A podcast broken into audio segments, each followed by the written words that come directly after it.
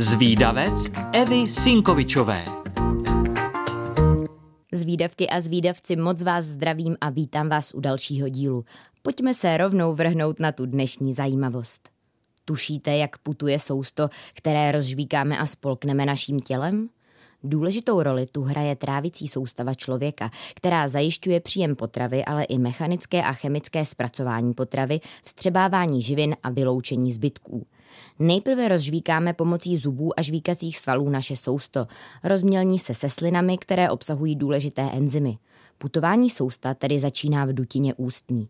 Polkneme a kašovitá hmota se posune do hltanu, ze kterého se posune do jícnu. Jícen je asi 25 až 32 cm dlouhá trubice, která vede do žaludku. Sousto sjede jícnem do žaludku díky rytmickým stahům a uvolňování hladké svaloviny ve stěnách trávicí trubice. Tyto stahy hmotu posouvají jícnem ku předu. Jízdu usnadní i hlen, který vylučují některé buňky sliznice trávicí soustavy. Vstup do žaludku je takovým svěračem, který brání vracení potravy z žaludku zpět do jícnu. Žaludek je pak takový vak, rozšířená část trávicí trubice o objemu 1 až 2 litry, kde dochází k mechanické a chemické úpravě potravy, předtím, než vstoupí do tenkého střeva.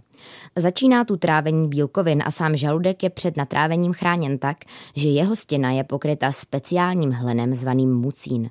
Žaludek je schopný přijmout poměrně velké množství potravy a pak i po malých částech v podobě tráveniny předává do tenkého střeva.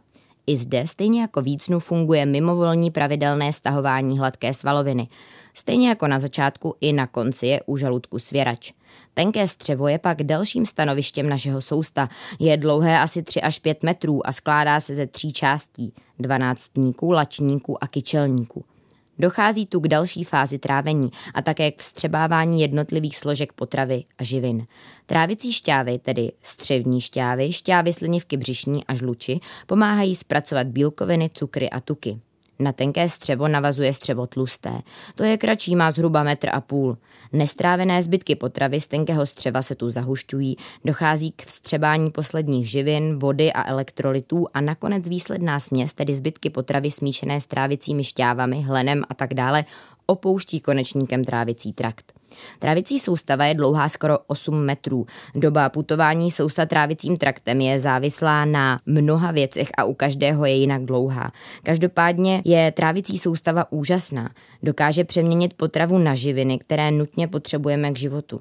Každý jednotlivý orgán tu má svou nezaměnitelnou funkci. Živiny se postupně vstřebávají do krve a putují po celém těle.